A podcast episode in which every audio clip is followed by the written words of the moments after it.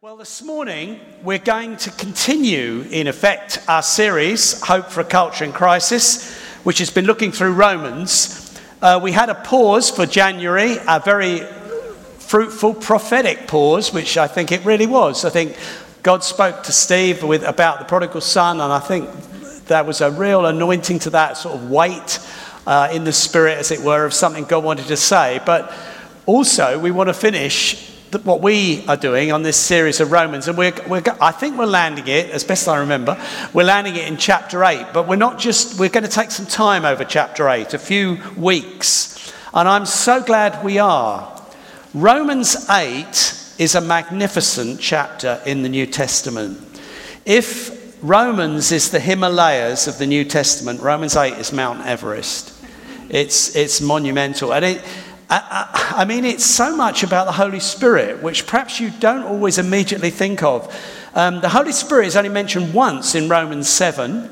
Uh, we have looked and got something out of Romans 7. Uh, I preached on it back in, at the end of December, December 29th, actually. And if you probably weren't here, if you were on holiday visiting relatives, but if you weren't here, uh, please do listen to that because it sort of leads into Romans 8. So I, I think you can get it on the church website uh, what I spoke on then. But Romans 7 only has one reference to the Holy Spirit. Romans 8 has 19 references to the Holy Spirit in the first 27 verses, which actually, if you're into data and statistics, is, probably, is the most concentrated references to the Holy Spirit in the whole New Testament. And so uh, Romans 7 is about the law's weakness. Romans 8 is about the power of the Spirit. And in fact, Romans 8 is ultimately about the normal Christian life. Now, we're just going to start this morning, and I feel there's some important stuff to set, to set us going on that. So I do pray that you'll have revelation, perhaps fresh for some of you. You may think, well, I've heard some of that before, but I never tire of the truths in this, and I'm praying that everyone has their eyes opened, everyone, uh, to see the truth and believe it. Okay, we're going to read the first eight verses. Therefore, verse 1 there is now no condemnation for those who are in Christ Jesus, because through Christ Jesus, the law of the Spirit who gives life has set you free from the law of sin and death. For what the law was powerless to do because it was weakened by the flesh, God did by sending his own Son in the likeness of sinful flesh to be a sin offering. And so he condemned sin in the flesh in order that the righteous requirement of the law might be fully met in us who do not live according to the flesh, but according to the Spirit. Those who live according to the flesh have their minds set on the flesh's desires, but those who live in accordance with the Spirit have their mind set on what the Spirit desires. The mind governed by the flesh is death, but the mind governed by the Spirit is life and peace. The mind governed by the flesh is hostile to God. It doesn't submit to God's law, nor can it do so. Those who are in the realm of the flesh cannot please God. Now, this is a dense, if you like, concentrated chapter as well. There's a lot in it. And I'm only going to be able to touch the surface this morning because of the, all the natural restrictions of time. So I want to just focus, in effect, on two verses. I'm going to speak on verse 1 and 4. Is that the text, if you like? I'll say a big more than that, which I'm going to tie things around. And we're going to look at no condemnation, and then we're going to look at living in the Spirit. Holy Spirit leading me. I did say before, I can get a bit engaged and lost in what I'm saying, and so I cannot guarantee we'll get to the end of the second point. But there are only two points. But I can, I believe, in the Spirit, guarantee that God wants to speak to you and you'll get something. So let's start with no condemnation. And let's put up Romans 8:1, which is the text for that. Therefore, there is now no condemnation for those who are in Christ Jesus. I mean, that is awesome. Therefore, there is now no condemnation for those who are in Christ Jesus. Let's just say, first of all, it's generally agreed that the therefore is not just referring to the last few verses we would have read in what we have as Romans 7, but it's referring to the, to the main thrust of what Paul's been saying for several chapters. This is the climax of, if you like, 4, 5, 6, 7. And the therefore is all he's been building to. In a sense, Romans 7 is a digression to talk about the law, to show the law can't save you and the law can't sanctify you, which means make you holy, live like Jesus. The law can't do either of those. So he's coming back to the magnificent sort of conclusions from the gospel he's laid out and the truths he's laid out in those, all those earlier chapters. And this is a very important climax for all of us as Christians. I say all Christians deliberately. If you've been a Christian 60 years, which is nearer to my own position, not quite 60, you, you, you need to hear this. If you've been a Christian six days, six hours, you need to hear it, and it applies to us all. All. And we need to hear it, all of us. It's probably the most important uh, truth here for your own security, for your own spiritual health, well being, confidence in God, and just the progress you make as a Christian. You need to hear this stuff, receive it, believe it, and live in the light of it. There is, therefore, there is now no condemnation for those who are in Christ Jesus. No condemnation. Paul is saying that a Christian is a person who has been taken entirely out of the realm of any possible or conceivable condemnation. Therefore, now there is no condemnation. Now, that doesn't mean that there is nothing in any of us that deserves condemnation, because if you're honest about yourself, there is. And we know it. It doesn't mean that you will never feel condemnation, because at times you do. And our enemy, the devil, likes to make those times as frequent as possible because he is the accuser of the brethren. This isn't, first of all, about your feelings or your, even your practice, it's about your position. It is a categorical statement, a truth that you need to hear. There is now no condemnation for those who are in Christ Jesus. It is about our position first before uh, we talk about our experience. It's a positional statement. Being in Christ Jesus, we can never again come under condemnation.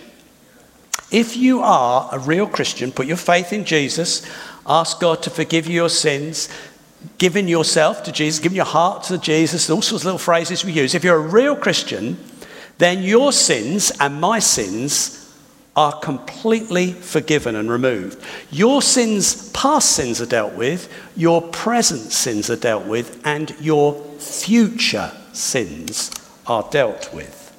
They've already been dealt with. Condemnation is a technical term, it's a judicial term, if you like, a legal term, and it means the judgment of God. There is no more judgment of God for you in any circumstances. Now, we easily, I think, relatively, although even here we struggle, can get that our past sins are dealt with. Some people struggle at that. But we can more easily grasp that. But if you tell me, you might say, that my present and future sins are dealt with, I'm struggling with that. What does that mean? Well, let me just link it with something else, which we'll look at later. The last verse of Romans 8 says, Nothing can separate us from the love of God which is in Christ Jesus our Lord. Nothing can separate us. So there is no condemnation and there is no separation for those who are in Christ Jesus.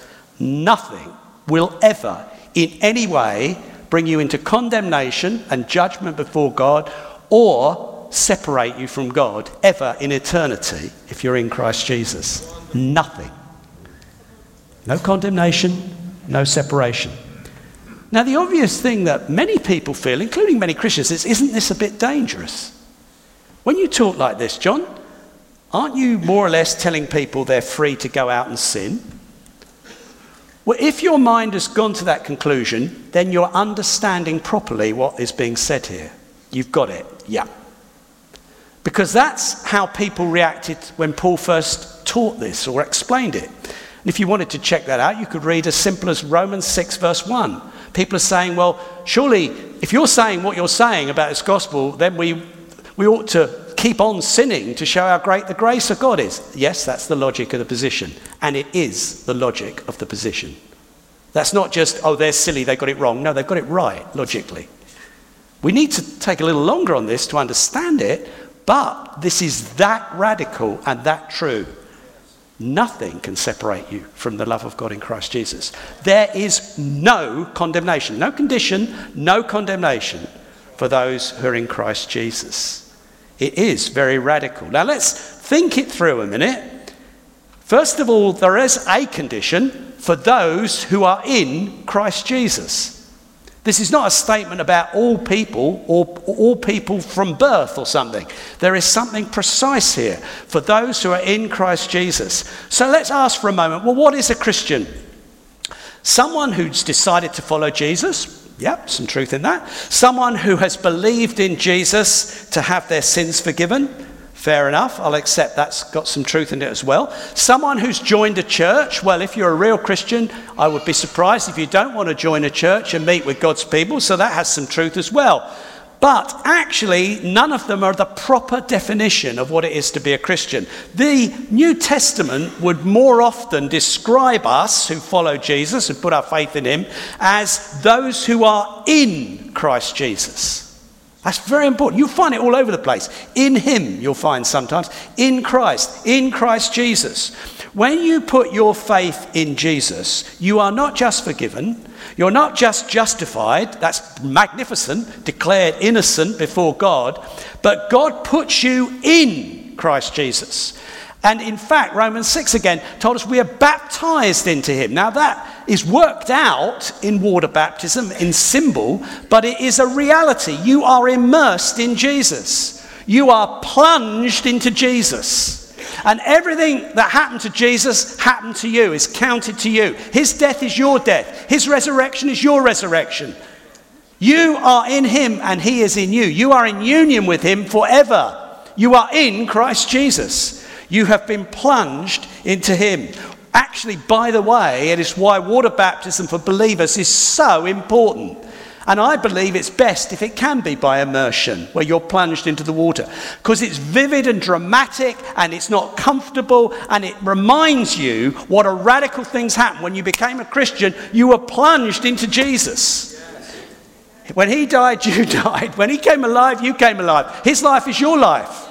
You are in Christ Jesus, and there's no condemnation for those who are in Christ Jesus. But you could say to me, Well, John, how can you be so sure about all this that you, whatever you sin in future isn't going to bring you into separation or condemnation? I'll tell you how I can be so sure. It's in, your, it's in what we're reading because it's something God did. There are two little words in verse 3 God did. God did. You didn't do it, God did it. It's not dependent on what you've done, it's dependent on what He's done. And you'll find that in many places as well. Some of you will know one of my most favorite verses is 2 Corinthians 5:21. And if I was able to, I'd cite it, but I don't like to get it wrong, so I'll just read it. 2 Corinthians 5:21, which is just another way of describing what we're looking at this morning.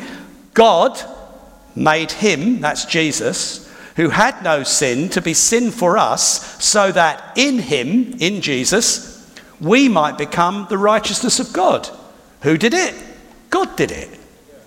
And if God did it, no one can undo it. No devil can undo it, and you can't undo it. You're not stronger than God. The devil's not stronger than God. God did it. This whole salvation is something God did. Father, Son, and Holy Spirit are all part of it. And it's dynamic and it's real. It's planned in heaven, it's worked out through the Son, it's actualized in your life through the Spirit.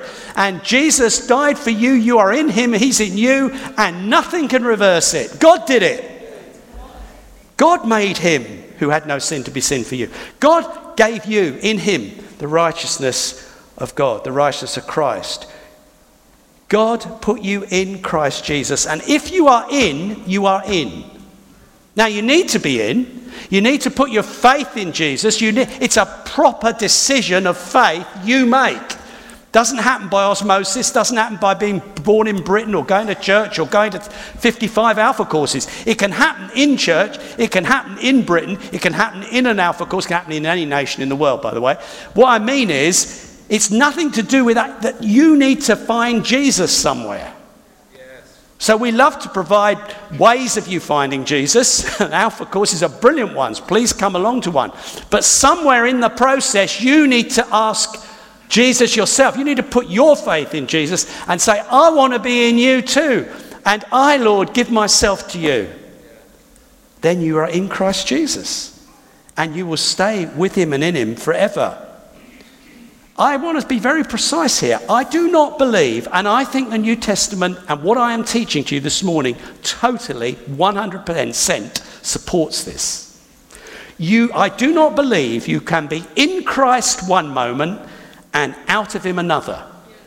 I do not believe you can be in Christ when you're behaving well and out of Christ when you sin. You say, Oh, John, that's a bit unfair. Listen, at what level of behavior does the change happen then? You're in Christ as long as you're what? Perfect? Ooh, that's a bit hard, isn't it? You come out of Christ when you sin. Which sin? Adultery? Stealing? Murder? Yeah, but what about envy? What about a few lies? What about when you're just bad tempered? When you don't give What point do you come out of Christ again then? And how do you get back in? You confess your sin. What happens if you forget to? I mean, where, what nonsense. You are in Christ, there's no condemnation, and you're not coming out of Christ. Yes. Right? Yes. That, if you don't believe that, you'll live in a muddle. Get it in your head and believe it. Yes. And live by it. Live by it. You do not cease to be a Christian when you sin. You do not come under condemnation when you sin you are not cast out of Christ when you sin. When you sin, Christian friend, you sin against love, not against law. When you sin, you sin against love, not against law. Law is not applying to you any longer. The difference between an unbeliever sinning and a Christian sinning is the difference between someone breaking one of the laws of the United Kingdom or a son or daughter disobeying and displeasing a loving good father. They are different things. It's not good, they're different. Okay? This isn't, oh, well, that doesn't matter how I behave. Well, if you're really thinking like that, I'd say to you, get saved this morning. But to be honest, I would. But let's, let's not just go there for a moment. If you're properly saved, you are in relationship with a loving father. When you sin, it's not about law, it's about love. Your relationship with the Father is spoiled. You have hurt and offended Him. You've insulted what Jesus has done on the cross. You should feel ashamed of yourself, but you do not need to feel condemned. You are still a child of God. When my children, when they were young and at home, did things wrong and I was cross with them and had to even bring an element of discipline, they never ceased to be my children. I didn't say, oh, you've, you've done something wrong. I totally disown you. That's nonsense. And actually, if you understand this, it's actually harder to sin against love than it is law. I mean, just use your imagination. Most of us are probably a little bit less bothered about, particularly more petty uh, breakings of law to do with speed limits and the odd, slightly generous interpretation of tax laws and things like that. We're quite at ease about that. But if you really hurt and offend someone you deeply love, you are much more troubled. That's just using a slightly silly example because I'm often expecting the law of land. But actually, what I'm saying is this is not about wishy washiness. There is a difference. You probably can handle breaking objective laws more easily than really hurting and offending a good, loving father.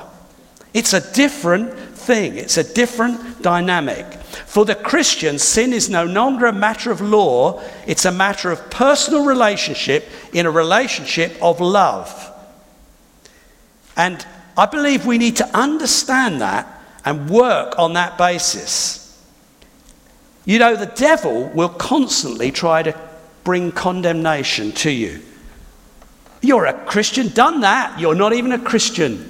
God won't forgive that. You have now done it. You're out now. You'll never get back. This is beyond the pale. Whatever it is, the accuser of the brethren will bring it. What do you do when Satan highlights your weaknesses and sins, particularly, to you? What you need to do is tell him that you know what you've done. You know you've grieved your Heavenly Father. But you also know you still belong to your Heavenly Father, and Jesus' blood will cleanse you from sin. You are a child of God. You're still accepted in the beloved one, Jesus. You don't any longer dread the Father's condemnation. This is a family matter and it's none of your business, Satan. It's a family matter. And now you've highlighted my sin. Thank you for doing that. You can go away because I'm going to talk to my Father about it and I'm going to say sorry to him. And he will cleanse me and forgive me with the blood of Jesus that has already been shed for me. He's never going to die again. Jesus is never going to die again. What's going to cleanse you from sins you commit later this week? Well, Jesus isn't going to go through the cross again. No animal sacrifice. It's all done. He's going to apply it. You say, Lord, please forgive me. And he says, Good. We've heard about the prodigal son. This is the heart of the Father. For goodness sakes, the heart of the Father. Tell Satan to clear off, but you could say, Well, thanks for pointing it out. I'm going to go and sort it out. I wondered why I felt a bit miserable. Oh, yeah, I've done something wrong. I better go and talk to my dad. Thank you. Shut up and clear off. That's how you deal with it. You are in relationship with Him. Now, let's briefly, I have got a few minutes, briefly look at the other main point. Because that was the positional, this is the practical, living in the Spirit. And let's put up Romans 8 4. Thank you.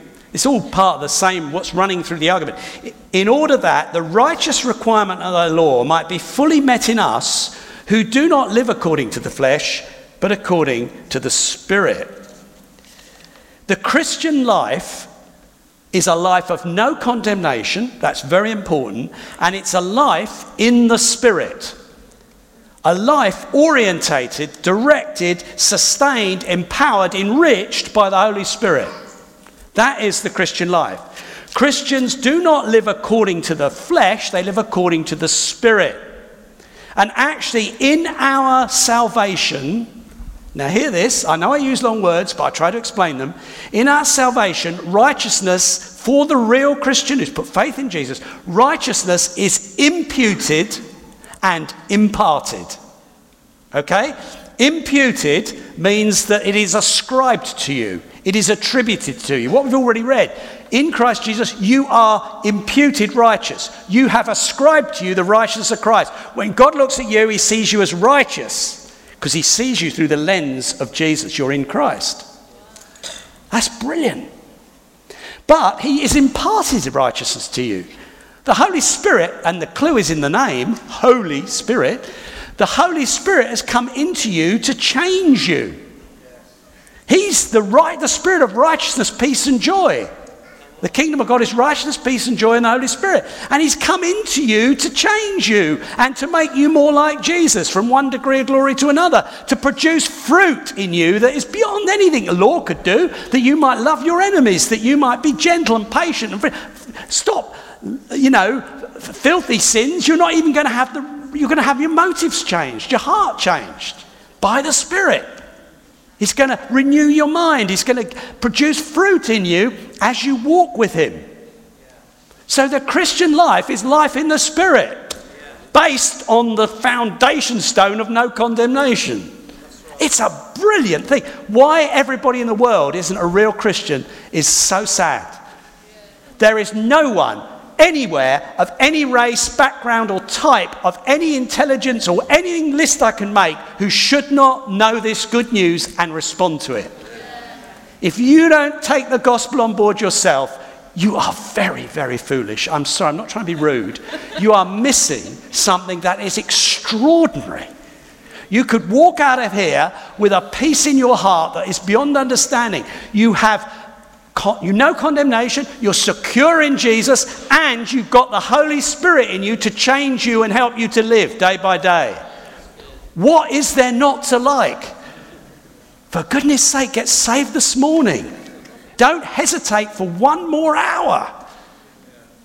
Don't miss it. It's wonderful stuff. Now, actually, we haven't got time to unpack it all. The verses 5 and 8 are all about the emphasis between the contrast, I beg your pardon, between the two realms of the flesh and the spirit. I've got to give a little bit of very, very quick explanation because it, the flesh here is a word called sarx in Greek, and it means humanness. The humanness, and it really is humanness. These are phrases I picked up from other commentaries because it's trying to explain it. It means our fallen, egocentric human nature, our sin dominated self.